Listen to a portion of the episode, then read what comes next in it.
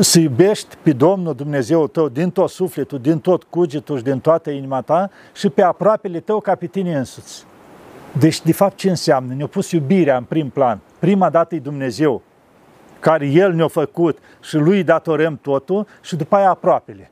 Și cum a pus? Nu că îl punem pe aproapele mai presus pe noi. O spus ca pe tine însuți. Ții foame, ții. Mă, dai foame și la amărâtul ăla dincolo. Ții sete, ții, sete și la celălalt. Ții fric, ții, fric și la celălalt. Măi, am nevoia asta, dar și el are nevoia aceea. Adică întotdeauna te uiți, mă, dacă eu am asta și prisosește leac, de ce să nu-i duc și la cealaltă? Adică totdeauna să ai o mână întinsă spre cealaltă. Deci asta ne spune Dumnezeu tot timpul. Și după ce ajungi la iubirea de sine, nu te mai interesează ceilalți. Tot te uiți la tine, măi, eu să am, eu să fiu, eu. Și după aia intervine mândria, care ce spune iară la Sfânta Scriptură? Zice, Dumnezeu celor smeriți de dă har, celor mândri le să împotrivă.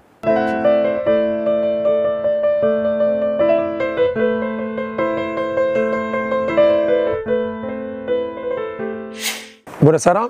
Suntem uh, din nou la podcastul lui Damian Drighici.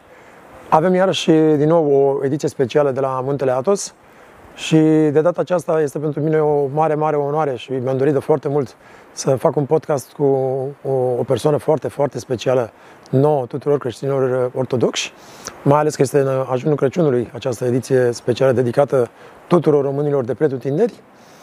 Am, am alături de mine pe cineva care nu cred că mai are nevoie de vreo introducere, pe Părintele Pimen, de la Biserica Intrarea Maicii Domnului, din, uh, de la Schitul Lacu, din Muntele Sfânt. Doamne ajută, Doamne bine ajută. venit, să ne ajute Maica Domnului în toate. Vă mulțumesc mult că ați acceptat să facem acest podcast. A, păi dacă ați venit acum, ce era să face? Trebuia să acceptăm acum. Eu am zis așa, dacă e de la Maica Domnului, o să ajungeți. Exact. Și zisese părintele că trebuia să ajungeți cu o zi înainte și zic că înseamnă că a început bețele în roate, cum să zice, să ies când ajung. Că am zis că așa, ce de la Maica Domnului se face, ce nu, ea le rândește. Eu întotdeauna zic Maica Domnului. Când zice, știu eu, oricine că vrea să vină să facem ceva, zic Maica Domnului. Dacă e de folos, să ajungă, dacă nu, nu. Și dacă îngădui Maica Domnului să ajungeți, mai departe ea știe. ce Când ne punem când ni se pun bețe în roate, e bine să ne oprim la prima încercare grea sau noi să continuăm să luptăm împotriva acestor bețe în roate? Nu, trebuie să ne oprim la prima. Pentru că spune la Evanghelie, cereți și vă se va da. Adică trebuie să cerem, trebuie să insistăm. Dar dacă vedem că lucrurile totuși încercăm, încercăm și nu se rezolvă nimic, atunci trebuie să ne oprim. Dar nu ne oprim din prima. Am dat de greu, gata. Nu. Deci depunem efortul omenesc, cum se zice, cerând ajutorul lui Dumnezeu. Doamne, ajută-mă, dacă e voia ta să fac lucrul ăsta, Maica Domnului, nu mă lăsa. Și atunci noi ne luptăm, exact cum mai dădeam eu exemplu. Zic, mă, ai roaba în față, plină cu pământ. Și tu spui, Doamne ajută, Doamne ajută, dar nu pui mâna pe ea să împingi. Băi, fă de trei ori cruce, zi, Doamne ajută, pune acolo și transpiră, împinge la ea. Și dacă vezi că chiar ai încercat o dată 10 ori, ai transpirat și n-ai putut, mai strici pe cineva să te ajute. Dar tu, și tu nu te oprești. Da, tu efortul tău îl faci, cum se zice omenesc. Deci în limita care se poate. De asta noi, adică strigăm la Dumnezeu, ne dăm silința, dar dacă vedem că într-adevăr într-un lucru s-a pus o dată, două ori, de trei ori și așa mai departe, atunci ne oprim și spunem, Doamne, înseamnă că nu-i voia Ta, arată-mi tu altă cale pe care să merg, dacă aici nu mai este de folos lucrul ăsta. Când, uh, când nu sunt curat în minte sau în suflet, asta înseamnă că sunt cu necuratul sau înseamnă că nu sunt în Isus sau înseamnă că doar eu am îndoieli? Ce se întâmplă? Curați nu suntem niciodată. Pentru că noi aici pe pământ, adică cât de scurt ar fi viața noastră, deci gândurile vin. Noi nu le putem opri. Și de asta, adică venind gândurile, nu înseamnă că să ne îndulcim cu ele, dar e de ajuns că vin. Și atunci încearcă să ne murdărească în toate felurile. Deci nu putem spune că suntem curați. Niciodată nu suntem curați, dar ne luptăm spre așa ceva. Și alta e, să, de exemplu, să te lupți, să îngenunchezi, cum se zice, ca la orice luptă, îngenunchezi, te ridici, iară, dar să nu pierzi ținta ta. Deci atâta timp cât tu te lupți și ai direcția, măi, eu trebuie să ajung la poarta aceea, da? Și eu mă lupt, indiferent ce piedici am, eu mă lupt să ajung acolo. Deci eu nu-mi pierd direcția mea. Nu înseamnă că sunt, cum a zis, cu necuratul pentru că eu, adică cad în genunchez, iar mă ridic. Nu, pentru că acolo spune, nu puteți sluji la doi domni. Sau lui Dumnezeu sau cu mamona. Sau pe unul vei iubi și pe celălalt îl vei urâ. N-ai cum să slujești la doi. Dar ce înseamnă? Noi ne luptăm să cum zice, ne apropiem de Dumnezeu, să-L slujim pe Dumnezeu. Ei, dar pentru că parcurs avem căderi, ridicări, cum se zice, îngenunchem, iar ne ridicăm, dacă noi nu ne pierdem direcția, noi ne spovedim, noi ne luptăm, atunci noi suntem cu Dumnezeu. Dar pentru că nu vedem când vine de pe front cineva, care a luptat și el cum a putut, altul vine fără un picior, altul vine bandajat la cap, altul rănit, și primesc medalii. Deci nu primesc cei care vin spre domnul ăsta, n-are nicio rană. Deci ăsta sigur nu a luptat el cum trebuie. Eu mai stat pe la bucătărie, eu mai stat după colț. Deci ăsta a luptat. Așa și Dumnezeu. Deci nu ni vrea că trebuie să fim perfecți dar vrea să ne vadă că luptăm și nu cedăm la luptă. Nu contează, cădem, ne ridicăm. În momentul în care am căzut, repede alergăm la duhovnic. Părinte, uite, am căzut, ajută-mă să mă ridic. Ni dă un sfat, ni dezleagă și mergem mai departe. Important este să și știm unde vrem să ajungem. Păi da, noi întotdeauna trebuie să ne fixăm direcția de la început. Unii vreau să ajung. Deci am venit de la Dumnezeu și acolo Menirea, plec. scopul, acolo unde vreau să da. ajung. Deci pentru că noi sufletul nostru nu spune că Dumnezeu ce-a făcut. O lua pământ, țărână spune. Și l-a făcut pe om. Țărâna asta, frumos explic univa că în momentul în care Dumnezeu a luat țărâna asta, o pus în om tot ce există din lumea asta, substanțele care există în pământ, metalele ce există, există în om, în cantități infime. Ei, Dumnezeu, adică de asta arată perfecțiunea lui Dumnezeu. Cor cât ar încerca omul, nu mai poți să facă așa ceva. Dar era mort omul ăsta. Ei, și ce-a făcut Dumnezeu? Și că a suflat suflare de viață. Și asta ce înseamnă? Scântei dumnezeiască, o fărâmă din Dumnezeu, ne-o dat Dumnezeu. Duhul. Deci asta înseamnă că noi, ceea ce facem acum, că vorbim, când ne mișcăm, doar vedem un om când pleacă din lumea asta, rămâne trupul ăsta mort, țărâna, care orice ei face nu mai simte nimic. Deci, de fapt, sufletul e care îi dă viață. Ei, și în momentul în care pleacă sufletul, unde se duce? Se duce din nou la Dumnezeu. Vrea, nu vrea, deci el se duce la Dumnezeu și dă socoteală pentru ce a făcut aici. Deci scopul nostru ne-a adus aici pe pământ să plecăm tot la Dumnezeu. Deci nu există alt scop la om. Când ne pierdem noi pe cale, colom razna, că dăm capul într-o parte în alta, dar să ne rugăm ca Dumnezeu să ne lumineze tot timpul, să nu pierdem calea. Adică chiar de mai cădem, chiar din genunchem, să nu pierdem. Și scopul nostru care Spre Hristos, spre Dumnezeu. În momentul în care începem să, cum să zice, să începem să dăm din coate și cu vrăjmașul și cu așa, deja atunci suntem trădători. Altceva să cazi fără să vrei și altceva să fii viclean. Nu vedem la Tatăl nostru că la noi în unele locuri s-a mai schimbat și zice cine izbăvește de cel rău. Nu, acolo se referă că exact traducerea din grecește a putut poniru, de cel viclean. Deci vicleanul ce înseamnă? Vicleanul are mai multe fețe. Ăla niciodată nu-ți spune, zâmbești în față și te înjunghi pe la spate. Ăla, ăla rău știi că exact ca un câine rău. Vine și te că e rău latră și fugi de direct. el. Da, ăla te latră și tu fugi de el, s-a terminat. El îți arată pe față, băi, eu rău, de mine, dacă vii, ți arăt eu ție. Ei, cel viclean zice, vină, cum să nu? Îți spune vinul ăla mai bun și îți spune și o travă în ea. Adică tot timpul ăla e cu două fețe. Și de asta diavolul e numit viclean. Și de asta spune că omul viclean, zice ăla, e cel mai rău, trebuie să fugi de el rău, pentru că zice Dumnezeu toți au făcut bun, dar omul care ajunge la viclenie, deja ăla trebuie să-i leviți. Că nu știi niciodată Trebuie să, ce trebuie să fugi de el ca de... Da, deci nu-i dorești rău, te rogi pentru el, dar leviți. Pentru că ăla viclean totdeauna niciodată nu-ți arată adevărata față. Deci întotdeauna el se poartă frumos, îți arată că îți vrea numai binele și el îți face cel mai mare rău pentru că el, adică spunem ce odată îi zice în viclean, deja stăpânul lui diavolul, zice. Pentru că diavolul îi numi viclean și în momentul în care un om devine viclean, zice, începe să-i slujească lui. Și atunci noi ușor, ușor ne depărtăm de el. Ca să nu ne pierdem scopul nostru, că după aia ușor, ușor ne atragem cursele lui și putem și noi, fără să ne dăm seama, să o luăm spre lucrurile astea. Nu vedem în toată lumea asta, au apărut atâtea erezii, atâtea nebunii, atâția fiecare, se închină la nu știu ce. Ăștia toți, ca să câștige adepți, o folosit viclenia. Adică îți spune o direcție, ceva, că să vezi, că nu știu ce, și te deviază de la adevăr. Și cine e adevărul? Hristos. Deci nu există alt adevăr. În momentul în care te-o devia de la Hristos, înseamnă că caută să te atragă după El. Dacă El și așa s-a pierdut, că zice doar diavolul face lucrul ăsta. Că diavolul, pentru că știe că locul lui o să fie în iad, la urmă s-a pierdut, și ce zice? Măi, să atrag cât mai mulți după mine. Dacă și așa și eu mă duc acolo, cel puțin să arelă Dumnezeu că i-am furat cât mai mulți posibil. Și El duce lupta asta permanent. Și ia gândiți-vă, noi la urmă, dacă îi ducem la Hristos, și să uită, mă, da, eu nu văd nicio faptă din care am spus eu să faci. Porunci acolo, să nu faci rău, să nu știu eu, să nu furi, să nu desrânezi, să nu cutare. Adică toate astea tu le-ai făcut și nu te-ai căit pentru ele, că eu ți-am dat spovedanii cu tare. Deci înseamnă că tu nu îmi ai slujit mie. Du-te la stăpânul tău. Și automat te duci la stăpânul la care ai slujit toată viața. Și cum ți-ai încheiat viața? Că zici, un om chiar de-o greșit. Dacă el dacă apucă să spovedească și chiar de nu apuca pocăință, dar s-a spovedit. Și-o plecat din lumea asta Zice, de ce o îngădui Dumnezeu? Avem Sfânta Liturghie, avem rugăciunile, care prin rugăciunile astea, el chiar de nu a apucat să-și tragă canonul lui, că a făcut greșeli în viața lui, dar și chiar de să duce în iad, și spunea frumos Părinte Cleopa la Siestria, zice, zilnic, sute și mii de sufleti ies din iad se ridică la cer, așa cum cad fulgi de zăpadă, așa se ridică, prin rugăciunile, pomenirile care se fac la Sfânta Liturghie pentru cei plecați din viața asta.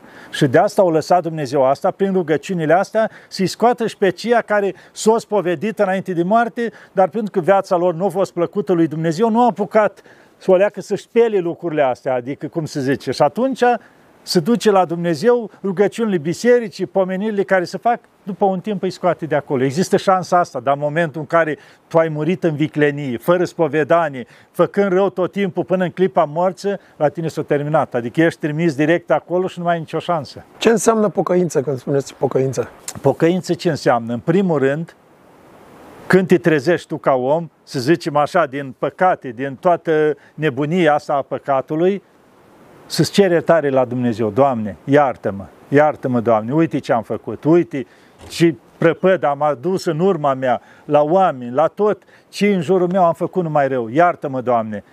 Și după aceea, deci începe căința asta la om care se căiește. După aceea, de ce este căința în fața lui Dumnezeu? Dar noi avem dizlegarea, nevoie de dizlegarea pentru păcatele astea. Și atunci vedem ce a făcut Mântuitorul. O dat la apostoli luați Duh Sfânt, cărora veți dezlega păcatele vor fi dezlegate, cărora veți lega, legate vor fi.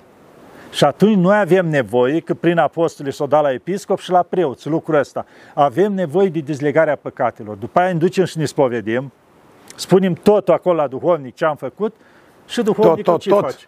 Tot ce am făcut. Pentru că dacă ascunzi unii, le zice degeaba, adică înseamnă că ești viclean. Îi spun asta să dau bine în fața duhovnicului. Nu, eu mă duc acolo, nu mă spovedesc în fața duhovnicului. Eu, de fapt, în fața lui Dumnezeu mă spovedesc, dar Dumnezeu a lăsat ca să ne zmerim să fie tot pentru un om. Și atunci mă duc frumos la omul ăsta și îi spun, părinte, uite, asta am făcut, asta, asta. Și preotul ce face? Cu puterea care mi este dată ca duhovnic așa, te ierși și te dezleg de toate păcatele. În momentul ăla, dacă tu te-ai dus cu pocăință, te-ai spovedit, s-o ștergi totul. Și zice, asta e lupta cea mai mare a diavolului, care el o viață schinuiește să-l tragă pe un om după el și la urmă în 5 minute ia totul. Și atunci ce face diavolul? Zice, cea mai mare, așa zice, cel mai mare război care îl duce cu omul să amâne. Nu azi, Îți vine gândul, bă, mă duc să mă spovedesc, caut un preot. Diavolul zice, nu azi, nu vezi că ai treabă, las că te duci mâine. E amânarea doar pentru pocăință sau în general amânarea este cu diavolul? Amânarea e a diavolului întotdeauna. To- orice fel de amânare. În orice, în special asta care îi spre a da. face un bine, de a dicăi de păcate, de a te spovedi, deci totul ce, ce merge spre bine, alta e să amâni când să zici că ești luptat de băutură, de fumat și spui, băi, azi nu mai fumez, las că ai fumat A, mâine. nu, da, da, adus... dar și dacă ai muncă sau dacă ai ceva de fă, făcut și amâni, tot. Toate intră sub un păcat pentru că orice amânare e un timp pierdut. Pentru că tu, de exemplu, zici, băi, las, că stau și doar, mai munci mâine. Mâine poate plouă și n-apoi să mai faci. Păi mâine și așa mai departe. Bun, luăm în astea materiale, dar după aia și în cele duhovnicești. Vrei să te duci și te spovedești. Tu zici, nu azi, mâine, mâine, poi mâine. Lasă, Întotdeauna există un mâine. După aia vrei să, băi, mă duc, uite, săraca familia, ce are 10 copii, n-au ce mânca, ia să vedem eu ce în plus pe acasă, până în mașină să duc. Eh, azi obosit, las că mai duce mâine. Ia să mă duc, nu știu ce să fac acolo. Eh, las că mai duce mâine. Mâine intervine altceva, poi mâine altceva. Și la un timp poate îți vine o boală și nu mai poți face nimic din toate astea care puteai să le faci și nu le-ai făcut. Le-ai dat deoparte și le-ai amânat. Și zice, cea mai mare înșelare a diavolului față de om e prin amânare. Prin asta îi spune, da, omule, așa este, te pedepsește Dumnezeu cu tare, dai timp. Că zice, el începe de mic. Când e copilul, copil așa, când mama să-l ducă la biserică, îi vine în gând lui, păi, dar eu trebuie să mă joc. Și tot, mamă, dar nu pot azi, dar lasă-mă, da cu tare. Măi, hai nu mâncați, cu uite, te împărtășești, mergem la biserică. Diavolul îi pune în minte chiar de copil. Ia du-te, mă, ce bun mărul ăla, mănâncă-l ca să nu se împărtășească. Deci tot timpul, ca și copil, diavolul încearcă să folosească. După aceea crește, se duce la școală. Iar ca și copil la școală, cu tare, tot timpul iar îl pune să amâne. Tot ce ține, să o ajute pe mama să facă și el o ascultare, cumva că este respectul față de cei mai care te, care te cresc, care așa, tot timpul să amâni lucrurile astea. Adică te ia ușor să te obișnuiască cu amânarea. Și după aia trebuie să te duci tu să te povedești, începi să crești, începi să ai contactul cu lumea, cu toate. Ei, nu acum, ia că ești tânăr, ia și te distrează viața deci, deci... Te, duci, te duci să îngropi viața, spui la popa te să da canoane, nu te mai lasă să mănânci, nu te mai lasă să te distrezi, îți vine cu toate astea. Deși să, să te căsătorești sau să faci copii și vei să amâni, tot nu-i bine.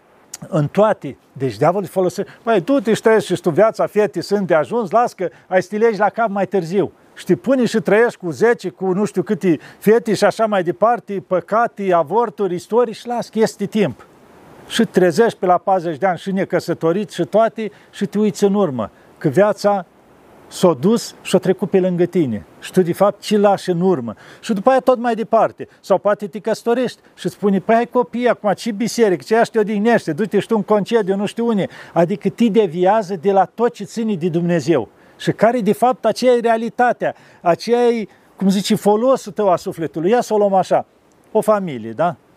Să zicem că e sâmbătă, duminică. Se duce sâmbătă seara la o distracție. O familie tânără sau ceva. Și se duce și beau toată noaptea. Și vin duminică dimineața, chiore acasă, dureri de cap. Cine se mai duce la biserică? Vin, vomită toată ziua duminică, aia le rău și îi spun că s-au distrat, da? Altă familie, să zicem că sâmbătă seara, se duc și fac o plimbare univa. Se plimbă, se bucură și așa și se întorc acasă, că doar nu poți stai toată noaptea. S-au făcut noapte, se întorc acasă, s-au odihnesc frumos dimineața, aranjați, au făcut un duș, s-au îmbrăcat frumos, se duc la biserică. Se duc la biserică, stau la slujbă, se împărtășesc și după slujbă e o masă univa, poți duc la iarbă verde o masă, se ducă la o, să plimbi, că la o mănăstirică pe un munte cu apă univa și ajung duminică seara acasă. Și atunci vedem cum arată unii și alții. Cei care s-au distras sâmbătă noaptea și toată duminică au dormit și duminică seara au dureri de cap și nu știu ce cu ei – sau aceia care s-au plimbat frumos, s-au dus duminică la biserică, s-au bucurat de rugăciuni, din părtășani și duminică după amiază s-au și relaxat împreună și duminică seara sunt îmbrățișați și bucurași, bucuroși acasă, fericiți în familie, adică sunt cu mintea limpede, bucură, nu-și amintesc ca ceilalți care s-au distrat că nevasta parcă s-a uitat după ăla sau soțul după cealaltă și încep bătăile duminică seara. Deci ca să vezi de fapt cine se distrează și cine nu când tragi linii. Nu cei care li s-au părut că s-au distrat sau ba, cine am drogat și grozav am făcut, da? Și care sunt urmările? Noi întotdeauna trebuie să vedem, mi-a plăcut un, un lucru la romani. Deci aveau un obicei, în, cum era pe timpurile vechi. Deci în fiecare seară aveau undeva o grămăjoară de pietre albe și negre și aveau două coșuri. Și în fiecare erau unii care erau mai filozofi așa. Și în fiecare seară, zice, stătea 10 minute și se gândea cum a fost ziua de azi, albă sau neagră. Adică am făcut mai mult bine sau mai mult rău. Și atunci dacă își gândea, măi, am făcut mai mult bine, pun o piatră albă în coș. Sau dacă zicea, am făcut mai mult rău azi, uite, am supărat pe cia, cu tare, puteam să fac aia, n-am făcut, punea o piatră neagră. Și o să că la sfârșit de an numărau pietrele, să vedem anul ăsta l-am câștigat sau l-am pierdut. Ce frumos! Adică era, era cumva așa o luptă a lor ca să predomine prin a face binele. Deci ăsta trebuie să fie scopul vieții noastre, a face binele, că de asta ne spune și Dumnezeu acolo să iubești pe Domnul Dumnezeu tău din tot sufletul, din tot cugetul și din toată inima ta și pe aproapele tău ca pe tine însuți. Deci, de fapt, ce înseamnă? Ne-a pus iubirea în prim plan. Prima dată e Dumnezeu. care El ne-a făcut și Lui datorăm totul și după aia aproapele. Și cum au pus? Nu că îl punem pe aproapele mai presus pe noi. O spus capitinii însuți. Ții foame ții. Mă, dai foame și la amărâtul ăla dincolo. Ții sete ții, sete și la celălalt. Ții fric ții, fric și la celălalt. Măi, am nevoia asta, dar și el are nevoia aceea. Adică întotdeauna te uiți, mă, dacă eu am asta și prisosește leac, de ce să nu-i duc și la cealaltă? Adică totdeauna să ai o mână întinsă spre cealaltă. Deci asta ne spune Dumnezeu tot timpul. Adică nu stă și să strică la tine acasă, acolo las o să-mi trebuiască și cealaltă poate moare, n-are ce mânca. Iar intervine că las că eu îi da, las că o face. Nu. Asta cu dragostea de sine, părinte, iertați-mă, în ultimii ani poate a fost uh, puțin înțeleasă greșit. Că tu spune, trebuie, adică cum îl iubești pe aproapele tău, trebuie să te iubești pe tine. Și mulți au înțeles că trebuie să fie o iubire de asta vanitoasă. Să, nu, să... Asta știți de unii, sunt influențe orientale, tot. Ca aceia merg, să te cunoști pe tine, să te iubești pe tine, să ajungi tu la nu știu ce, totul să te întorci numai spre tine. Deci ceilalți îi dai deoparte, spre tine. Și de aici, pentru că tot influențele astea s-au extins, pe mulți au adus că, domnule, stai, eu trebuie să fiu bine, eu trebuie să fiu. Și după ce ajungi la iubirea de sine, nu te mai interesează ceilalți. Tot te uiți la tine, măi, eu să am, eu să fiu, eu. Și după aia intervine mândria, care ce spune iară la Sfânta Scriptură? Zice, Dumnezeu celor smeriți de dă har, celor mândri le stă împotrivă. Ce înseamnă asta? Devenim luptători cu Dumnezeu și o să biruim noi împotriva lui Dumnezeu vreodată. Nu vedem, o încercat și diavolii și toți. Și toți au căzut în cel mai mare adânc. Deci, iar Dumnezeu zice, celor smeriți le dă har. Și asta înseamnă că noi trebuie să trăim în smerenie. În momentul în care eu mă privesc ce grozavă eu, ce bun eu, deja eu mă ridic împotriva lui Dumnezeu. Deci eu am nevoie să mă smeresc tot timpul. Pentru că zice, omul smerit, ce înseamnă? El se vede jos. Și de unde poate să cadă omul care e jos? El e acolo jos, bă, ce eu jos. Deci omul ăla nu mai cade. Dar în momentul în care tu ți se pare că ești undeva sus, exact ca pe un balon de ăla, care în momentul când ți-l înțepa cineva, te-ai dus de pământ și vezi cine ești cu adevărat. Pentru că, zice, omul care se mândrește, Dumnezeu îl lasă un timp. Dar la un moment dat încăduie o cădere mare. Exact cum a fost și la diavol, lucrul ăsta, căderea aia din aia, cei mai mari îngeri cum erau, până în fundul iadului. Ei, se găde o cădere mare ca om. Și tu, pentru că ai fost obișnuit tot timpul, ce grozavă eu, ce frumos eu, ce deșteptă eu, ce bogată eu, când ai ajuns la căderea aia, ai dat în deznădejde. Că tu nu ai de ce să te sprijini, că tu te-ai sprijinit pe bani, pe putere, pe cei din jur și vezi că au dispărut deodată toate astea. Și atunci tu n-ai de ce să te agăți. Și atunci, dacă luminează Dumnezeu, cum se zice, și tu ai ceva bun sau cineva să roagă pentru tine, te agăzi de Dumnezeu atunci și poți să te ridici ușor, ușor și îți dai seama ce valoare au toate astea materiale. Dar dacă nu ai lucrul ăsta, vedem o grămadă de oameni mari care au căzut și s-au dus și la viața. Adică odată în partea ailantă, pentru că... Nu știe ei, cum să gestioneze. Da, ei când au văzut că au ajuns la momentul în care tot în ce au crezut ei, că de fapt deveniți un fel de Dumnezeu al lor toate astea. Și au văzut că gata, s-a terminat, a murit Dumnezeu la care le-aveau ei. Deci nu mai au de ce să agățe. Dar noi care știm că Dumnezeu e întotdeauna acolo, indiferent ce trece mai și pământ, căderi, ridicări, știi Dumnezeu. Dumnezeu, dacă mi-a îngăduit căderea asta, El poate și să mă ridice. Dacă mi-a îngăduit ca eu să pierd tot, mâine pot să mi le dea la loc ci Dumnezeu, ci la Dumnezeu să zice, El a zis și s-a făcut. Vedeți tot ce în jurul nostru, toate frumusețile astea, a zis și s-a făcut. Și nu poate acum Dumnezeu din nou să ne dea de 100 de ori mai multe lucruri? Poate ești un simplu agricultor și ai și tu 2-3 hectare de grâu, dar poate Dumnezeu spicul ăla, fiecare fir de la să scoată 5 spice. Tu să scoți recoltă de 5 ori mai multă și deodată să-ți refaci tot ce ai tu. Deci la Dumnezeu orice e posibil, dacă știi că e de folos. Am o întrebare, Părinte Sărmână, mulțumesc. Când, când mi-e frică, sunt cu celălalt și când sunt în dragoste, sunt cu Domnul Isus? Nu, deci nu trebuie să punem așa, sunt cu ăla sau nu sunt cu sângea. Ce se întreabă? Zice, frica e de la diavol. Frica. Și de unde vine frica? Vine din necredință. Și atunci nu înseamnă că cu celălalt, dar celălalt mi-aduce frica și în, la, și în felul ăsta încearcă să mă depărteze de Dumnezeu. De ce? Pentru că, Pentru că nu sunt eu în credință. Să-mi pierd nădejdea în Dumnezeu. Deci mă ia frica și noaptea, zice, mergi pe drum și te ia frica. Și vă eu, dacă iese ceva, dacă iese de acolo, dacă cu tare. Și eu ce se întâmplă? Stând în starea asta că dacă, dacă, eu nu mă mai rog, nu mă mai gândesc la Dumnezeu și un timp pierdut în stare de panică care și eu, trupul meu, tremur de frică. Și atunci nu are niciun folos și când ajung acasă, eu ajung, cum zice, cu inima în pioneză de la frica aceea care am trecut-o, că o trebuie să merg o Dacă oră mai pe ajung jos acasă, noaptea. da, da, așa frică. Deci, vedem adică cum frica asta ne face rău, dar dacă în momentul eu le spun, dar stai un pic, ce-a spus Dumnezeu? Că niciun fir de păr din capul omului nu ga- cade fără îngăduința lui Dumnezeu. Dacă Dumnezeu știe ca eu să pățesc ceva, o să îngădui să pățesc. Dar dacă știe că nu, atunci pot să ies toate fiarele pădurii, nici nu mă văd. Și eu frumos fac o cruce, și merg mai departe. Și încep să zic o rugăciune. Dacă nu pot depășesc în minte cu rugăciune, încep să zic cu voce tare rugăciune. Cânt o cântare lui Dumnezeu, un psalm ceva. Și merg frumos prin pădure. Știu cum părinte cu ani în urmă, când eram la chilea cealaltă, avea oarecum frica asta noaptea când ieșea De prin întuneric. păduri, care îi firească într-un fel. Duci noaptea întuneric, nu vezi, la timpul ăla nu exista nici măcar cu felinarul, mergeai prin pădure, acum ce spun eu cu vreo 25 de ani. Și S-a dus la duhovnic și a spus, Părinte, noaptea mi cam frică. Uite ce faci de acum. În fiecare noapte, pe la 12 noaptea, ți-ai luat felinarul când e mai întuneric și te duci și te plimbi o oră prin pădure. Ca să depășești de asta. Și te rogi. Te rogi tot drumul, te rogi tot drumul. Și să ruga, continuu. Îți ruga o leacă să audă el, ca să poată ține mintea. Și așa frumos să plimbam fiecare noapte câte o oră cu felinarul până o depăși lucrul ăsta.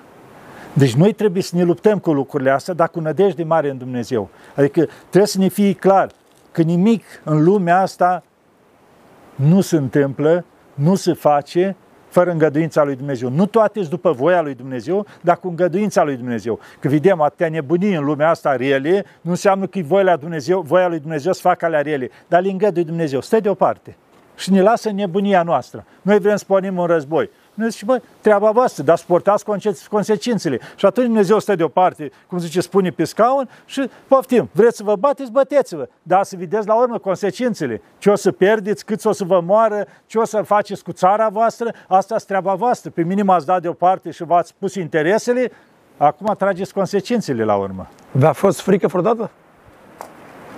frică. Mi-amintesc când eram copil. Uh, Eu am stat la țară, unde e casa părintească și nu numai că la țară, era pe o uliță de asta și era ultima casă în câmp.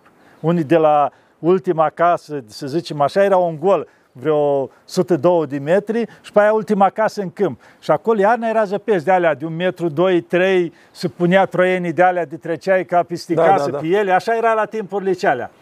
Și duminică seara, de obicei, se dădea film la căminul din sat. Era 2 km până acolo. Și eram copil și eu, la 9 ani, la 10 ani, la cât eram așa, la 12 ani atunci și mă duceam și eu la câte un film. Când te duceai, te duceai pe zi.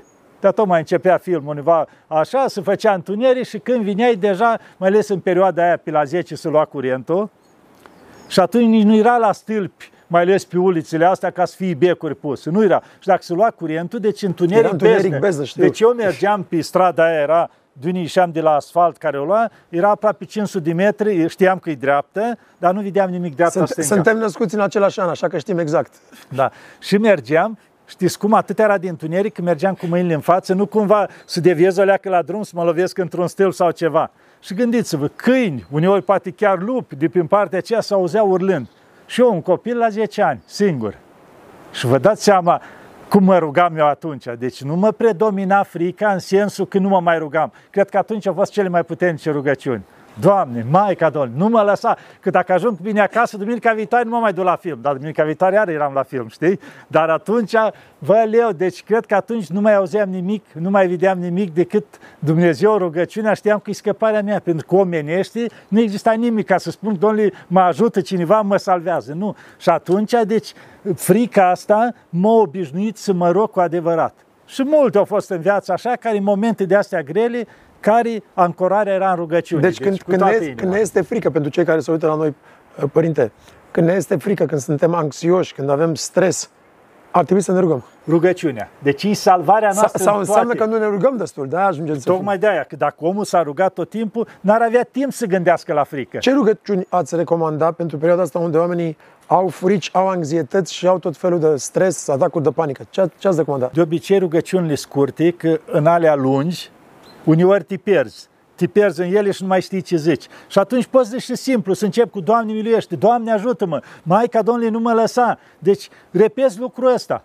Sau Doamne Iisus Hristoase, miluiește-mă, sau rugăciuni scurte, nu lungi, dar le repezi continuu. Strigi continuu, Maica, Doamne, ajută-mă, nu mă lăsa, uite, ajută-mă, îți necăjit, uite, oamenii vor să-mi facă rău, sau Maica, Doamne, mi frică, ajută-mă, salvează-mă, pus bolnav, uite, mă duc la doctor, Maica, Doamne, vină tu acolo și ajută-mă, rezolvă tu problema, adică întotdeauna discuția asta directă din toată inima, că este o vorbă, ce pleacă de la inimă, la inimă se duce.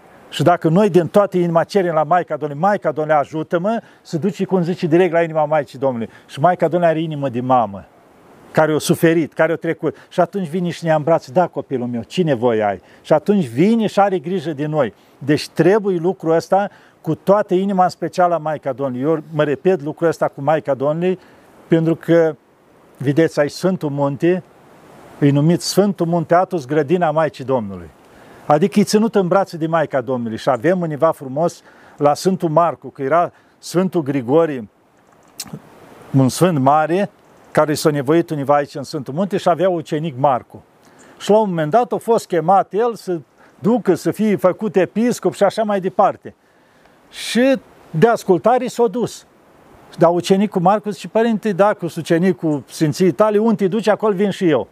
Dar cineva alt puznic a fost pus, vezi, tu să nu pleci. Când o să pleci starițul tău, tu rămâi aici, sunt munte cu locul tău aici. De el, iubindu-l pe el, a vrut să plece, dar Maica Domnului îl vroia aici pe Marcu, cum se spune ucenicul. Și în momentul zice, când se iese din Sfântul Munte, au auzit o voce dulce de femeie, așa, zice, Marcule, Marcule. Și el atunci a tresărit. Ce voce de femeie spate Și când s-a uitat, cu măreal spre capătul Atosului, a văzut tot Atosul transformat Exact ca și cum ar fi din palate de aur, tot mănăstirile, tot păreau palate de alea înfrumusețate, iar în jurul Atosului au văzut un zid ca de cetate, tot Atos cu ziduri de aur și așa aproape unul de altul, zice, erau îngeri de ăștia cu paloși, cu săgeți, cu tot, tot roat în jurul Atosului și se uitau spre mare dacă nu cumva să apropie cineva. Și deasupra Atosului de mărime uriașă, Maica Domnului o crotea Atosul. Și el când a văzut atâta frumusețe și vocea dulce a Maicii Domnului și îl privea așa cu blândețe, că așa l-a cutremurat. Și a zis, părinte, iartă-mă, să româna, eu mă întorc înapoi de aici, nu mai plec. Și atunci s-a întors înapoi când a văzut el duhovnicește, de fapt, cum i-a coperit, protejat Atusul de Maica Domnului. Și atunci, deci era ca un zid tot roată, îngerii păzeau și Maica Domnului acoperea. Deci asta înseamnă Atosul. Deci de 2000 de ani vedem aici, hai, mai puțin de când a început, dar de fapt Maica Domnului a venit ea de pământ, îți 2000 de ani. L-a luat Maica Domnului în grija ei și Atosul nu s-a postit niciodată timp de atâta timp. Deci el a fost cumva ținut în brațe de Maica Domnului. Au trecut și el greutăți, au fost și turci, au fost de toate. Deci toate astea, dar el l-a ținut în viață tot timpul și o dat sfinț permanent. Pentru că Maica Domnului s-a ocupat și a pentru, grijă Pentru cei care nu știu, părinte, iertați-mă, uh, să le spunem puțin despre Muntele Sfânt, că e primul loc unde Maica Domnului a venit după ce uh, după ce Domnul Iisus a înviat și e, e primul loc aici, aici da. unde a venit ea, nu? Deci Maica Domnului, vedem, după ce s-a o învia, Mântuitorul s-a înălțat la cer și după ce li s-a dat apostolilor misiunea la fiecare un să plece în lumea asta, ea a plecat. Deci Maica Domnului a rămas cu Sfântul Apostol și Evanghelist Ioan. Că spune acolo că însuși Mântuitorul de pe cruce a spus, fiul, iată mama ta, femeie, iată fiul tău. Adică prima dată când i-a zis femeie, nu i-a mai zis da, mamă. mamă, ca și concredințat adică femeie, iată fiul tău. Adică eu plec, dar uite, de acum înainte el e, e, e fiul tău. Și zice, și din clipa aia sunt Apostol și Evanghelist Ioan o luat-o pe Maica Domnului la casa ei ca și mama, la casa lui ca și, ca și mama, mama lui. lui. Și din momentul ăla, un s-a dus el, o luat pe Maica Domnului cu el tot timpul. Și zice, când a venit timpul mai târziu, că Sfântul Lazar cel la patra zi înviat, care vedem în Evanghelie spune, care murise deja de patru zile, care avea surorile Marta și Maria acolo la Ierusalim și a venit Mântuitorul și l-a înviat. I-a spus, Lazare, vină afară. Avem cu o duminică înainte de Paști, învierea lui Lazar. Și când a venit Lazar afară, deci Lazar, ce s-a întâmplat? Lazar și cu surorile lui Marta și Maria, era un fel de prieteni de familie cu familia Maicii Domnului. Și ei se mai întâlneau. Și cumva știau toți, măi, uite, Mântuitorul nu a putut să-l ajute pe prietenul lui, pe Lazar, dar Mântuitorul a lăsat ca să arate că El e Dumnezeu și poate și din morți să aducă pe cineva, ca la momentul când o să învieză și El să creadă ceilalți că El a avut puterea asta. Ei, după aceea, Lazar, evreii la timpul ăla, pentru că, bun, o ascuns în oarecare fel învierea Mântuitorului, că o plătit pe străjeri să spui că noi dormeam da, noaptea da, și da, l-au furat. Da. Dar pe Lazar îl știau toți îl știau toți că a murit, îl știau toți că după patru zile l-au scos din groapă, când trebuia să fie aproape putred. Deci nu mai puteau să ascundă lucrul ăsta și atunci s-au sătăit între ei. Băi, îl omorâm și rezolvăm și problema asta. Adică întotdeauna dădeau în extrema asta. Și atunci apostolii ce au zis? Aflând lucrul ăsta, măi, te luăm și te ducem în Cipru. Și l-au făcut episcop și l-au pus în Cipru, episcop este biserica din Cipru. Și el era acolo. Ei, după un timp, trecând ani, naș, Maica Domnului nu era orice femeie, era Maica lui Dumnezeu, cum se zice. Era doar să o mai vadă. Dar știa situația că dacă se duce la, la Ierusalim, mai ales acum și ca episcop, și așa erau vânați pe acolo toți creștinii, cam ce l-așteaptă. Și atunci a trimis un răspuns Maicii Domnului și o barcă de acolo din Cipru, la Cimărim, erau atunci o cărăbioară, mai zice, uite, te rog, vino, că vreau să te mai văd. Că trecut ani, oarecum așa, o serie de ani de atunci, și Maica Domnului s-a urcat cu Sfântul Apostol și Evanghelist Ioan, univa se spune că ar fost și Sfântul Marcu și o pornit spre Cipru. Cipru. Dar nu era ca acum corăbii de alea cu cinci etaje, cu motoare, care înfing orice, pot să biruiască orice valuri, orice furtună. Cum era, cu pânzi, cu de asta. Și s-a ridicat furtună pe mare, din îngăduința lui Dumnezeu și corabioara purtată pe valuri, în loc să ajungă în Cipru, a ajuns în zona asta. Zice, univa spune la limanul lui Clement, la unii mănăstiri ai Viro acum. Și zice, când nu a ajuns acolo, s-a liniștit furtuna. Și Maica Domnului, când a văzut, a ieșit un soare, deodată s-a liniștit furtuna și strălucea vârful atonului, așa cum se vedea din larg, în mare, de o frumusețe. Și când a văzut cât e de frumos, așa, muntele ăsta, și a zis că Dumnezeul meu și Fiul meu, te rog, dăruiește mie muntele ăsta, să-l am eu în grija mea, să fie loc de liniștire pentru cei care vor să vie aici. Și zice, eu veni răspuns din cer și o să, să fie ții după dorința ta, Maica mea, ca locul ăsta să fie sub ocrotirea ta și loc de liniștire pentru toți care vor să se retragă aici. Și atunci mă zici că Maica Domnului a pășit pe uscat, acolo ne-a pășit, ea a izvorât un izvor de apă dulce și zice, în momentul în care ea o pășit pe uscat, s-a cutremurat vârful atonului. Și pe vârful atonului exista idolul Apolon, că la timpul ăla știm că erau închinătorii da, da. la idol, mai ales elinii vechi cum era, și era un idol Apolon de 30 de metri din marmură, și spoit el cu aur cum era și în frunte avea un ochi de rubin, că zice dimineața când răsărea soarele de acolo și bătea în rubinul ăla, reflecta ca un alt soare, atât era de puternic. Și zice, în momentul în care s-o cutremura muntele, diavolii de pe vârful atonului, care erau acolo în idolul cealaltă, au început să urli și să țipi toți. Ieșiți în întâmpinarea Maicii lui Dumnezeu la limanul lui Clement când părăția noastră s-a terminat. Și în momentul ăla, ca și cum a avut explozibil, zice, idolul ăla s-a făcut mii de bucăți. Și vă dați seama, toți cei care se închinau lui acolo și au că a venit un Dumnezeu mai puternic ca a nostru. A nostru s-a terminat. Adică ca și cum a murit. Și unii au spus, la limanul lui Climen, tăți viteză la limanul lui Climen. Și când s-a dus aici, ce să vadă? O femeie zmerită, cuvincios, cu Sfântul Apostol Ioan lângă ea și da, cine ești tu? Și atunci el i-a spus istoria mântuirii, cum l-a născut pe Mântuitor, așa, și zice, eu un creștinat prima dată pe cei care erau în Atos. Și de asta univa în tradiție se spune că o înconjurat tot Atosul pe jos și este univa Panagia mai jos de vârf, o bisericuță numită Panagia, prea sfânta, că zice acolo s-ar fi odihnit Maica Domnului când a ajuns. Deci au înconjurat Atos, o încreștinat și pe aia și-o văzut de drumul ei. Dar din clipa aia au luat în grija ei Sfântul Munte. Și după aia, pe parcurs, au început să facă mănăstiri. Bineînțeles, dacă aici Atos a început să pustiască, dacă s-a, închin, s-a terminat cu închinătorii la idoli, nu era atât de prielnic de viețuit în el. Și atunci au plecat care locuiau pe aici ușor, ușor, și așa. Și de, când o dat drumul libertate creștinismului Sfântul Împărat Constantin cel 300. Mare, atunci s-a început mănăstire. El a făcut biserica din care a Protatu. Primul el a făcut, după aia fiul lui a făcut Costamonitul. Constamonitu, Monitu Consta, adică mănăstirea lui Consta, Consta. fiul împăratului Constantin, după aia Teodosie cel Mare a făcut Vatopedul și de atunci a fost prima poruncă a deci, Maicii Domnului. Deci după 300 au început toate Da, de atunci au început așa. Și zice, cumva interzicerea femeilor în Atos, că femeile n-au voie în Atos. S-a pornit tot de la Maica Domnului. Și la Vatopedul, când o făcut ăsta, împăratul Teodosie mănăstirea, au fost pentru o minune. Fiul lui plecase cum era atunci, era legătura între Constantinopol și Roma. Mai mergeau dintr-o parte în alta. Și a plus corabia plecată, în corabia aceea era și fiul împăratului. Și era un copil, nu știu, că avea vreo 12 ani acolo. Și era și el, s-a dus, pe o zis ăștia, l-a dat la o suită în primire, măi, luați-l și pe voi cu, pe el cu voi. Ei, când a ajuns în dreptul Atusului, s-a ridicat o furtună mare, dar mare de tot. Și el fiind, și el a ieșit pe punte să vadă cum lucrează corăbierii. Și a venit un val, l-a aruncat în mare. Furtună de aia, corabia purtată, cine să-l mai scoate, de un să-l mai scoate. Și corăbierii, după lupte de ceasuri întregi, s-au istovit.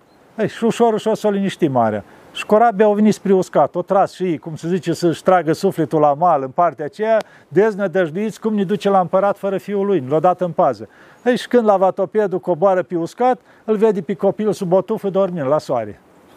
Și fusese în larg în mare, vă dați seama. Imposibil să zici că l-au adus valurile. Și zice, copilul, împărate, măria ta, dar cum ai ajuns aici? Zice, în momentul în care am căzut în mare, o femeie îmbrăcată, așa cu vincios luminoasă, cu un prunc în brațe, zice, m-a luat, mă ridica, m-a adus aici și a spus să stau liniștit, că o să veniți să mă luați. Și am stat la soare până m-am uscat și am adormit. Și când au auzit ei, l-au luat, s-au dus și au spus împăratului. Și împăratul a spus, acolo vreau să fac o mănăstire. Da, să se numește și Vato Pedro, adică copilul da, din adânc. Nu. Vatos, Vatos nu din adânc, înseamnă rug cumva. Deci cumva, adică copilul de sub rugi. Cam așa ceva, că era o tufă de ruși de asta acolo. Și cumva copilul de sub rugi s-a luat denumirea. Și atunci o construit mănăstire așa. Ei, după ce o construit mănăstirea, au pus icoane mari, frumoase, sora la copilul ăsta, cum ar fi fica împăratului, că acum mai trecut ani până o construit el mănăstirea, și mă duc și eu să mă închin la mănăstirea construită de tatăl meu. Deci, deci până atunci veneau aici femei? Da, era liber, cum se zice. Da, Cine vrea să vină. În momentul cealaltă în care a intrat în biserică și s-a apropiat de icoana Maicii Domnului, o devenit vie icoana. Și a spus, femei, oprește-te. Că zice, Sfântul Munte, că na, asta venise ca fică de împărat, ca împărăteasă cumva. Sfântul Munte are împărăteasă. Și din clipa asta să nu mai intri nicio femeie în Atos. Întoarce-te înapoi. Și atunci ea s-a închinat și s-a întors înapoi și a fost prima poruncă a Maicii Domnului. În, mai târziu... Din icoana a înviat Maica Domnului. Icoana Maicii Domnului s-a arătat ca vie în icoană. Da, da. Deci după aia au devenit teară cum ia icoană. Doar momentul ăsta cât eu vorbit. După aceea, mai târziu, deci o trecut ani, după căderea Constantinopolului, știm că regina Maro, deci era fica regelui Serbii, din motive politice, a fost forțată să căsătorească cu sultanul turc, cum era la timpurile da. celea. Dar eu accepta să rămân în credința ortodoxă. Ea au cerut. Accept, dacă nu mai decât asta e, nu este altă cale, dar mă las. Știi, las cum vrei tu. Și ea și-a făcut paraclisul, ei acolo la palat, ea se ruga, ea așa. Ei, după căderea Constantinopolului, ea s-a dus și ce putea din lucrurile valoroase, ca să nu-și bată joc turcii de ele, li lua deoparte, ca să li protejeze. Și așa au ajuns în mâinile ei darul magilor, aur, smirnă și tămâie. Și ea acum se gândea, măi, nu-ți vrednic eu să li păstreze asta, că asta au fost adusă de magi, cum era la timpurile vechi, de persani, cum era, au fost adusă Mântuitorile, adică au valoarea lor, au fost atinsă de Mântuitorul, de Maica Domnului și, și să li duc la o mănăstire în Atos. Și la ce mănăstire? Și s-a gândit ea că mănăstirea Sfântul Pavel, de care aparținem și noi, îi jumătate erau sârbi la timpul ceal, jumătate greci, jumătate sârbi. Și și li duc unde sunt și din neamul meu. Și au venit la mănăstire, dar vreau să le duc eu până în biserică, a spus. Și când o coborât la mare, au pornit cu suita spre mănăstire. Părinții au ieșit în față și la jumătatea drumului i-a apărut Maica Domnului în față. Și a spus că femeie, ce cauți aici? Nu știi că femeile nu au voie în Sfântul Munte? De ce ai venit să-ți mintești pe fiii mei? Lasă darurile tale și întoarce înapoi ca să nu pățești ceva rău. Și atunci aș o cer iertare la Maica Domnului, o dărui părinților darurile și s-a întors înapoi.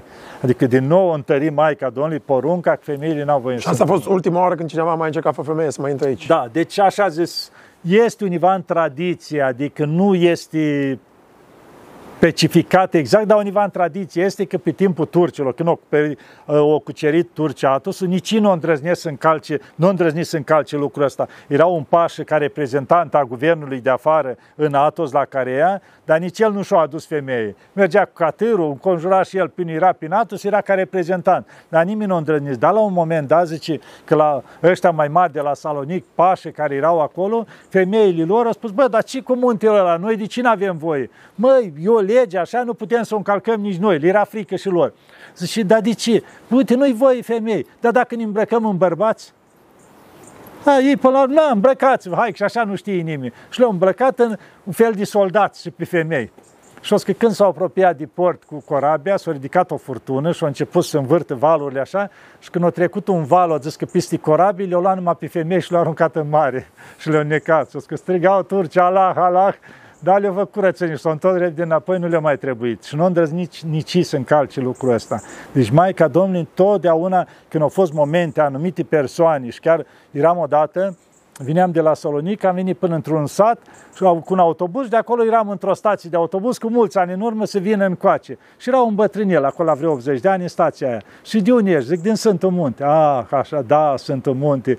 Și am auzit și eu multe, adică în viața mea, minuni de acolo, nu știu ce. Zice, uite, acum recent, zice, au vrut uh, asta, ministra cultelor, că era o femeie din Grecia și a spus, cum adică, eu ministra cultelor și n-am voie să intru în atus. Eu mă duc și intru peste orice legi. Și-o porni, zice, și-o venit la Uranopole. Și-o leșinat acolo, datul cu salvare, au dus acasă și a doua zi o muri, zice. Și-o liniștit pe toți, zice. Îmi povestea bătrânul ceala, deci era din experiența lui. Adică cum Maica Domnului pune o limită? Pentru că e grădina ei. De asta eu întotdeauna, adică am vorbit și vorbesc de Maica Domnului cel mai și mult. De asta și și chilia, deci intrarea Maicii Domnului în biserică și cele mai multe hramuri în Atos sunt în cinstea Maicii Domnului, pentru că e stăpâna locului ăsta. Și cea mai uh, uh, rugăciunea cea mai potrivită pentru noi care ar fi? Uh, Sfântă prea născătoare nu, de Dumnezeu, simplu, Maica Domnului? Sau? Deci, e Maica Domnului și mama noastră, poți să spunem Maica Domnului ajută Dacă spui cu toată inima asta, Maica Domnului ajută, Maica Domnului nu mă lăsa. Adică simplu ca la o mamă, când spui Maică, mamă, Adică deja ți-o apropii sufletește deodată. Adică să fie, cum am spus, de la inimă la inimă, din toată inima. Dacă cerem cu toată inima lucrurile astea, nu se poate să nu ne ajute Maica Domnului. Deci din toată inima și cu drag să cerem ajutorul și atunci ea ne ia în brațe. Da, copilul meu, ce ai nevoie? Cât de frumos să rămână, mulțumesc. Uh, trăim o perioadă în România unde foarte mulți tineri Uh, avem și mulți tineri, vreau să generalizez, care îl caută pe, pe Dumnezeu, merg la mănăstire, vin și aici la Atos, deci avem o grămadă de tineri care sunt în căutarea Domnului. Dar trăim o perioadă unde foarte mulți tineri se duc spre deznădejde cu, cu tot felul de lucruri, cu prostii, cu droguri și cu toate astea. Ce, ce aveți să spuneți despre asta? Ce se întâmplă? Deci în momentul în care nu l-ai pe Dumnezeu în viața ta, ai toate tentațiile cealaltă. Și de multe ori, la mulți copii, pentru că nici părinții nu sunt pe calea lui Dumnezeu, ei cresc în felul ăsta cum vă la părinți. Că viața ai să te distrezi, poate și părinții nu vedem că divorțurile au depășit 50%, deci permanent, adică asta văd la părinți, că e viața așa, sau e beție, sau e una, sau e alta, deci totul pornește ca exemplu. Ce exemplu eu ei de când sunt mici? Și de asta pentru ei, adică nu au un sprijin să vadă că părinții seara își pleacă împreună rugăciu- genunchi la rugăciuni, se roagă, duminica frumos, îi îmbracă și pe ei, hai la biserică. Asta nu-i habonicie, asta face parte din viața noastră, ca duminica să mergem, să stăm de vorbă cu Dumnezeu, să cerem ajutorul, să ne împărtășim, să primim putere, cum se zice, să mergem mai departe, mai ales în timpurile astea de nebunie. Câtă nevoie avem de așa ceva? Ei, copilul are nevoie de exemplu părinților. De aici pleacă, neavând de exemplu părinților, Modelul. pe el, da, el întotdeauna poți să-i spui tu, băi, nu fumaș și tu ești cu, fum- cu țigara în gură. Deci adică el nici nu bagă în seamă ce îi spui, el ce vede. Tu vii în patru seara beat acasă și spui, bă, vezi că băutura face rău. Adică copilul deja tu îi transmiți lucrurile astea, deci contează foarte mult puterea exemplului. Iar copiii, care cum cresc ei așa, deci trebuie să știi un lucru. Că fără Dumnezeu nu o să reușească niciodată în viață. Chiar deși adunii partea materială, dar niciodată nu o să fie împlinit sufletește. Și asta înseamnă că o să fii nefericit toată viața. Că de fapt omul ce își dorește? Să fii fericit. Nu înseamnă că a fi fericit când ai greutăți. Nu. Ai greutăți, ai necazuri, că zice că fericirea așa asta vine prin cruce. Adică, ia să vedem, dacă tu ți foame, da? Și vezi și altul amărât că e foame și iei bucata aia și o dai la aceala și îl vezi pe ăla împlinit, îți mulțumește, mulțumește lui Dumnezeu. Tu când pleci de acolo, chiar de ai foame asta trupească, da, ai împlinirea sufletească. Măi, am făcut pe ceea zâmbească. I-am lăsat, am lăsat doi oameni, trei, știu eu, trei copii, uite, fericiți acolo că sătui și chiar de mii mi foame. Nu vede că mama face lucrul ăsta? Hrănește copiii. Și dacă zici, mam, dar tu nu mănânci, nu, că eu sătulă și ea poate nu mânca de două zile, dar vrea să-i vadă împliniți pe ei. De asta spune că dragostea mamei e cea mai apropiată de dragostea lui Dumnezeu. Pentru că merge până la jertfă. Dacă o căzut copilul într-o apă de 3 metri, mama nu se gândește că știe sau nu știe să înnoate. Ea se aruncă direct să-l salveze, chiar de să neacă și ea. Dar zice, tata nu are aceeași jertfă, ea nu purta copilul, el nu purta copilul în pântice. El prima dată se gândește, bă, știu să not, a, ceasul ăla Rolex, o să mi-l dau jos. Și după aia sare, deci el gândește, dar mama nu mai gândește, la ea dragostea merge până la jertfă. Și de asta, vedem, noi avem nevoie să ne luptăm să dobândim din dragostea asta. Dragostea asta a mamei pentru copiii ei. Și trebuie cumva, adică să încercăm să-i privim pe cei din jurul nostru ca și cum ar fi copiii noștri, frații noștri, au nevoie de ajutorul nostru. Că citeam un lucru frumos la cel mai bogat om din India. Și era întrebat, i s-a luat un interviu, măi, ești cel mai bogat, ești fericit? Zice, hai să vă spun ceva. Zice, eu tot am adunat, am adunat, au avut să și o moștenire de la părinți și după aia a început a face și tot aduna. Și tot timpul avea o lipsă. Și spunea, a, dacă o să mai dobândez nu știu ce afaceri, ce fabrică, ce avion, o să fiu fericit. Li dobândea Golul din interior era gol. Ei, și tot așa, așa, și tot gol. Și la un moment dat vine un prieten și îi spune, măi, Zice, vrei să faci un bine? Ce trebuie să fac? Uite, sunt 250 de copii cu dezabilități, care nu pot să deplaseze. Vrei să le ajuți să le iei 250 de căricioare? Cum să nu? Ia de aici banii. Nu. Vină tu cu mine să le cumpărăm. Și s-a dus ăsta, le-a cumpărat împreună, un tir de la două, trei, cât o trebuit acolo, le-a adus, zice, hai să le dăm împreună la copii. Și s-a dus la centru ăla și scoteau căriciorul și ei împreună luau și puneau copiii acolo. Și punea câte un copil și vedea el ce făcea după ce punea copilul în căricior, începea să alergi copilul pe acolo, să râde, să bucuri că putea să se deplaseze, că erau de asta automatic, cu, cum era electrici, deci și-au văzut el copii, alergau, râdeau toți, deci nu era nimeni trist, nu conta în ce stare sunt ei, dar se bucurau și a început să simte și el bucurie. Și la un moment, când a pus un copil acolo, l-a îmbrățișat de picioare și nu-i mai dădea drumul. Și l-a privit așa în față și copilul meu, mai vrei ceva? Zice, nu, vreau să-ți privesc fața ca atunci când o să ajung în rai să-ți pot mulțumi și acolo ce ai făcut pentru noi. Și abia atunci a izbucnit el în plâns, zice, când a văzut lucrurile ăla și zice, abia atunci am fost fericit. Deci când a fost fericit, deci a adunat toate bogățiile și era nefericit în momentul în care o dat. Deci când o făcut fericiți pe alții, abia atunci s-a împlinit el fericit. S-a simțit el fericit, împlinit. Deci, vedeți, mai fericit este a da decât a lua. Noi tot alergăm după fericire, adunând lucruri materiale. Dar, de fapt, ce se întâmplă? Murim nefericiți. Dacă noi am înțelege lucrul ăsta cu adevărat, n-ar trece zi în care să nu facem fericit pe cineva.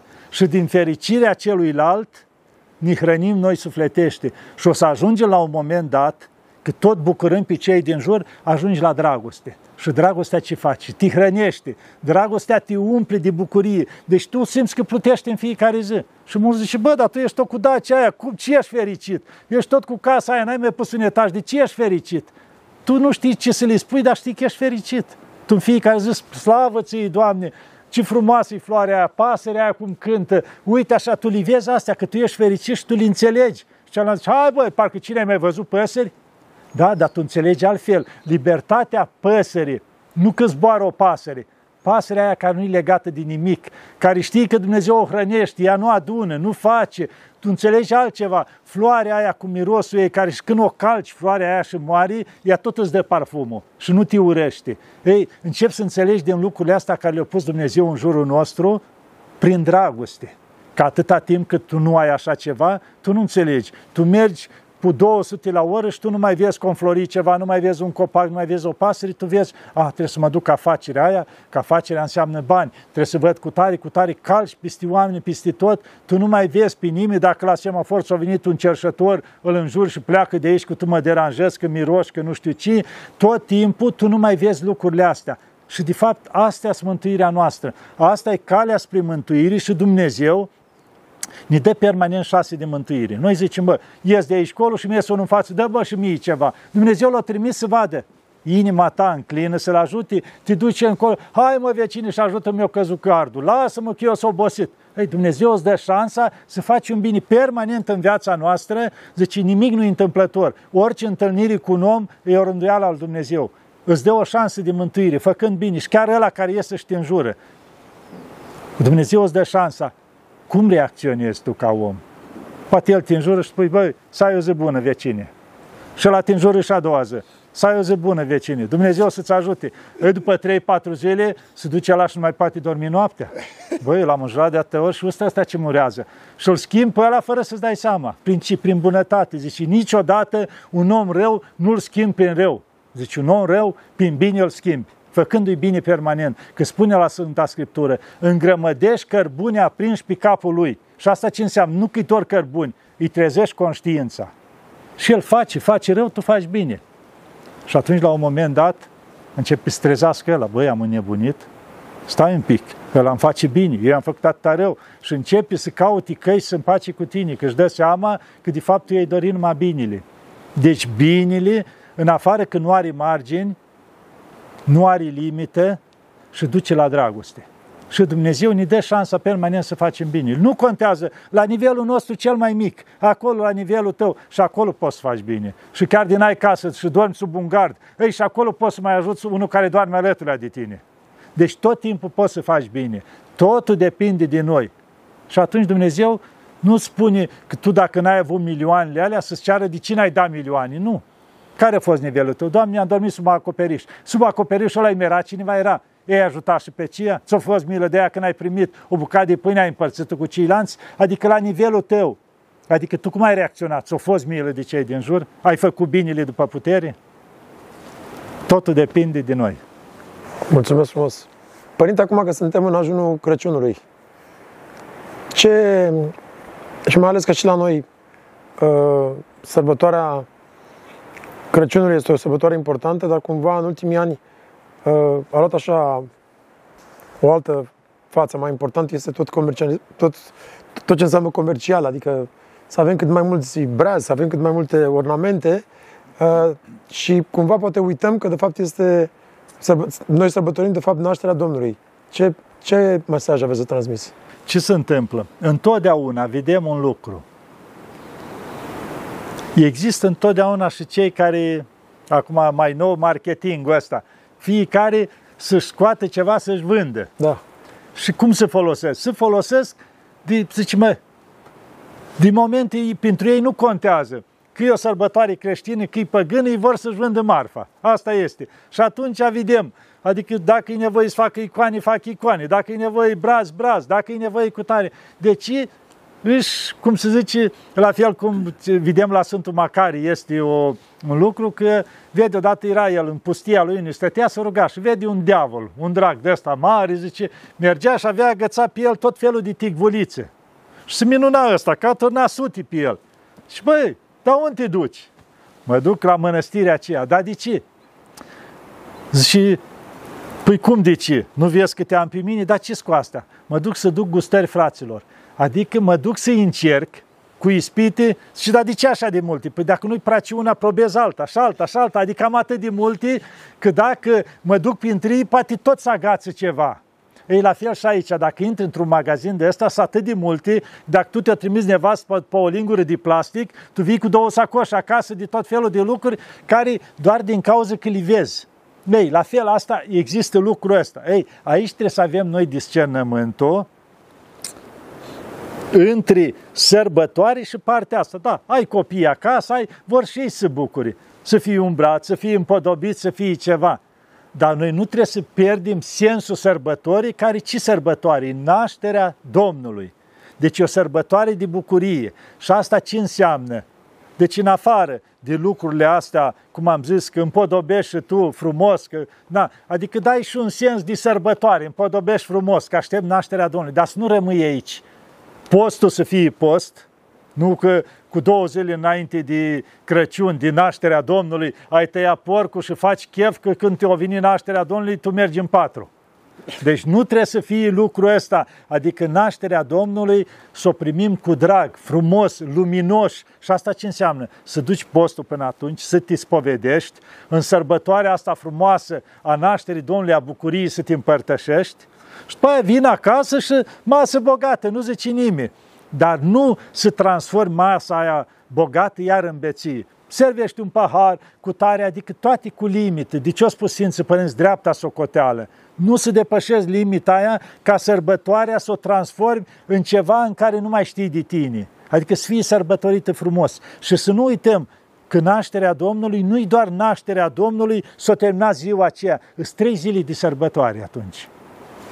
Este și soborul Maicii Domnului după nașterea Domnului, după aia este și Sfântul Arhidiacon Ștefan, sunt trei sărbători frumoase una după alta. Și atunci, dacă se poate, cei care, ca atunci majoritatea sunt liberi, de ce să nu te duci în fiecare dimineață două ore la Sfânta Liturghie? Ia după amiază frumos în familie, bucură-te, du-te la rude, du-te mai departe, întâlnește cu toți acolo, bucură-te de ei. Pentru că acum s-au ajuns Adică totul, cum a zis, comercial, doar așa, nu, să fie întotdeauna început cu Dumnezeu, împreună, să bucure cu toți acolo la biserică de Hristos și după aceea ne bucurăm de sărbătoarea Domnului. Aici intervin ceva pentru unul din cei care ne privesc.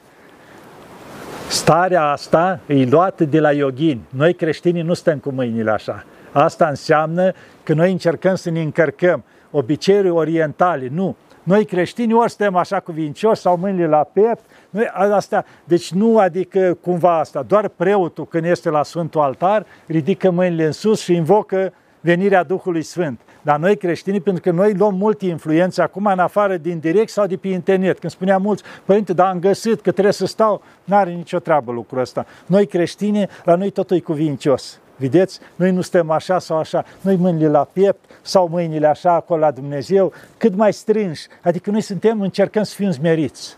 Adică nu, Doamne, cine eu? Nu vedem că chiar în Evanghelia cu Vameșul și Fariseu sunt unii icoane, icoane făcute, Vameșul e la ușă acolo, Doamne, sunt păcătos, iartă-mă. Și Fariseu zice, Doamne, nu vezi ce burta meu, ce grozavă eu, ce bogată și dau zece din toate, el se lauda de fapt lui Dumnezeu. Și de asta noi să fim un pic atenți cu asta. Am deviat un pic de la subiect, pentru că trebuie să fiu atent. Mie îmi place mulțumim. când văd pe un om greșește univa, nu că îl cert, dar ca să înțeleagă că acolo nu-i bine lucrul Chiar ăsta. vă mulțumim. Da. Și să revenim aici cu sărbătoarea asta. Deci sărbătoarea să fie sărbătoare. Și aici mi-amintesc, făcut de cineva ceva foarte frumos, spunea că era un uh, tată și avea vreo cinci copii. Și încet, încet, copiii au crescut mari, au făcut facultăți, prin străinătate au plecat toți. Unul era în America, unul era în Anglia, unul nu știu ce. Ei, la început vinea o dată pe an. S-au căsătorit acolo și-au făcut familie, aveau copii și vineau o dată pe an, după aia vineau la 2 ani, după aia tot mai rar. Și acum au ajuns, trecut vreo 3-4 ani, nu mai vine niciun copil. Tot aștepta tata, mama murise, cum ar fi, era doar tata acasă. Avea omul peste 80 de ani, și tot pregătea și el masă, copii, da, tată, o să venim. După aia, pac, îi trimitea răspuns, tată, a intervenit o afacere, știi că am magazinul ăla, știi că toți aveau afaceri și treceau și o trecut 5 ani, niciun copil acasă, nu mai aveau timp. Și deodată, cu două zile înainte de Crăciun, primesc toți telegrame. Veniți urgent, tata a murit. Deodată au căzut toate afacerile, rapid, unii au avut bilete de avion, ce? Și au ajuns exact în ajunul Crăciunului atunci, cum ar fi a nașterii Domnului, seara deja, au ajuns acasă, triști, îmbrăcați în negru, cu nepoții după ei, toți. Atunci toți cinci copii au căzut toate afacerile. Au ajuns la ușă, nu au mai bătut, că doar la unul care a murit nu mai bați la ușă. Au deschis ușa, au intrat înăuntru, au văzut în salon acolo lumânarea aprinsă, zice, oare un l-a pus pe tata? Și au intrat și se uitau ei. Și în momentul ăla îți deschide ușa la bucătărie și iese tata zâmbind. Și că cum era să vă adun și eu odată acasă, că cine știe cât mai am de trăit, știi? Adică doar au găsit calea asta că au văzut, măi, tot timpul o face. Dar vreau să-i văd și eu pe toți, să-i îmbrățișez pe toți odată, că am trecut de 80 de ani. Ei, și în felul ăsta eu adă, și zice că au petrecut cel mai frumos Crăciun, la nașterea Domnului din viața lor. Deci pilda e să ne bucurăm de Crăciunul ăsta cu toți da, împreună. cu toți împreună în familie, nu, cum am zis, aiurea, drogându-ne, bând pistimă, frumos, în dragoste. Dar nu putem fără Dumnezeu asta. Și asta înseamnă că ne ducem împreună la Hristos, la biserică, ne împărtășim și după aia ne bucurăm cu toți împreună. Că nașterea Domnului e o sărbătoare a bucuriei. Dar dacă tu, cum am mai spus, mănânci până nu mai poți pânți rău, că se umple spitalele la urgență, bei la fel. Deci cum preznuiești tu nașterea Domnului și spui că e bucurie când aia stau și plâng acasă că Domnul scapă sau nu scapă ăla cum mânca jumătate de porc, știi? Adică deja e extrema cealaltă. De ce să nu sărbătorești frumos încât să te simți liber, mintea limpede, să te bucuri de cei dragi, nu se întrebe a doua zi, băi, dar cum m-am purtat? Că tu nu mai știi. De asta spune sărbătoarea bucuriei. Bucuria ce înseamnă? Să-i bucuri pe cei din jur. Și atunci te bucuri și tu. Să rămână, Părinte, vă mulțumesc mult de tot, Doamne ajută. Crăciun fericit tuturor, sărbători fericite, vă mulțumim mult tot. Să ne ajute Maica Domnului Pitos. Să ne ajute Maica Domnului și vă mulțumim pentru ce faceți pentru noi toți, pentru toți românii, că vă rugați pentru noi și vă dedicați viața pentru noi. Doamne ajută, vă Știți iubim. Cum e? Deci Maica Domnului rânduiește pe toate. Noi din colțul nostru, cum spunem aici, ce putem transmite mai departe. Dar întotdeauna vedeți că eu încep și închei cu Maica Domnului. Să știm că Maica Domnului e mama noastră a tuturor. Și la orice problemă, orice necaz, la ea să alergăm. Și nu numai atunci, când suntem bine și în bucurie și atunci. Maica Domnului, îți mulțumesc că ai Mulțumim, grijă Maica de familia Domnului. mea. Doamne ajută. Îți mulțumesc, Maica Domnului, că ai grijă de noi. Întotdeauna să-i mulțumim, să nu fie zi și icoana ei pe perete la orice creștin cu Mântuitorul în brațe și cu candela aprinsă să fie locul ăla permanent în care când intri în casă să te uiți la Maica Domnului. Mulțumesc, Maica Domnului, că am ajuns la familia mea. Când pleci din casă să spui, Maica Domnului, ai grijă de mine și de familia mea. Mulțumim. Și atunci Maica Domnului ne ia în brațe. Doamne ajută, mulțumim frumos. Să trăiți, Doamne ajută. Să ne ajute Mulțumim. Maica Domnului. Doamne ajută.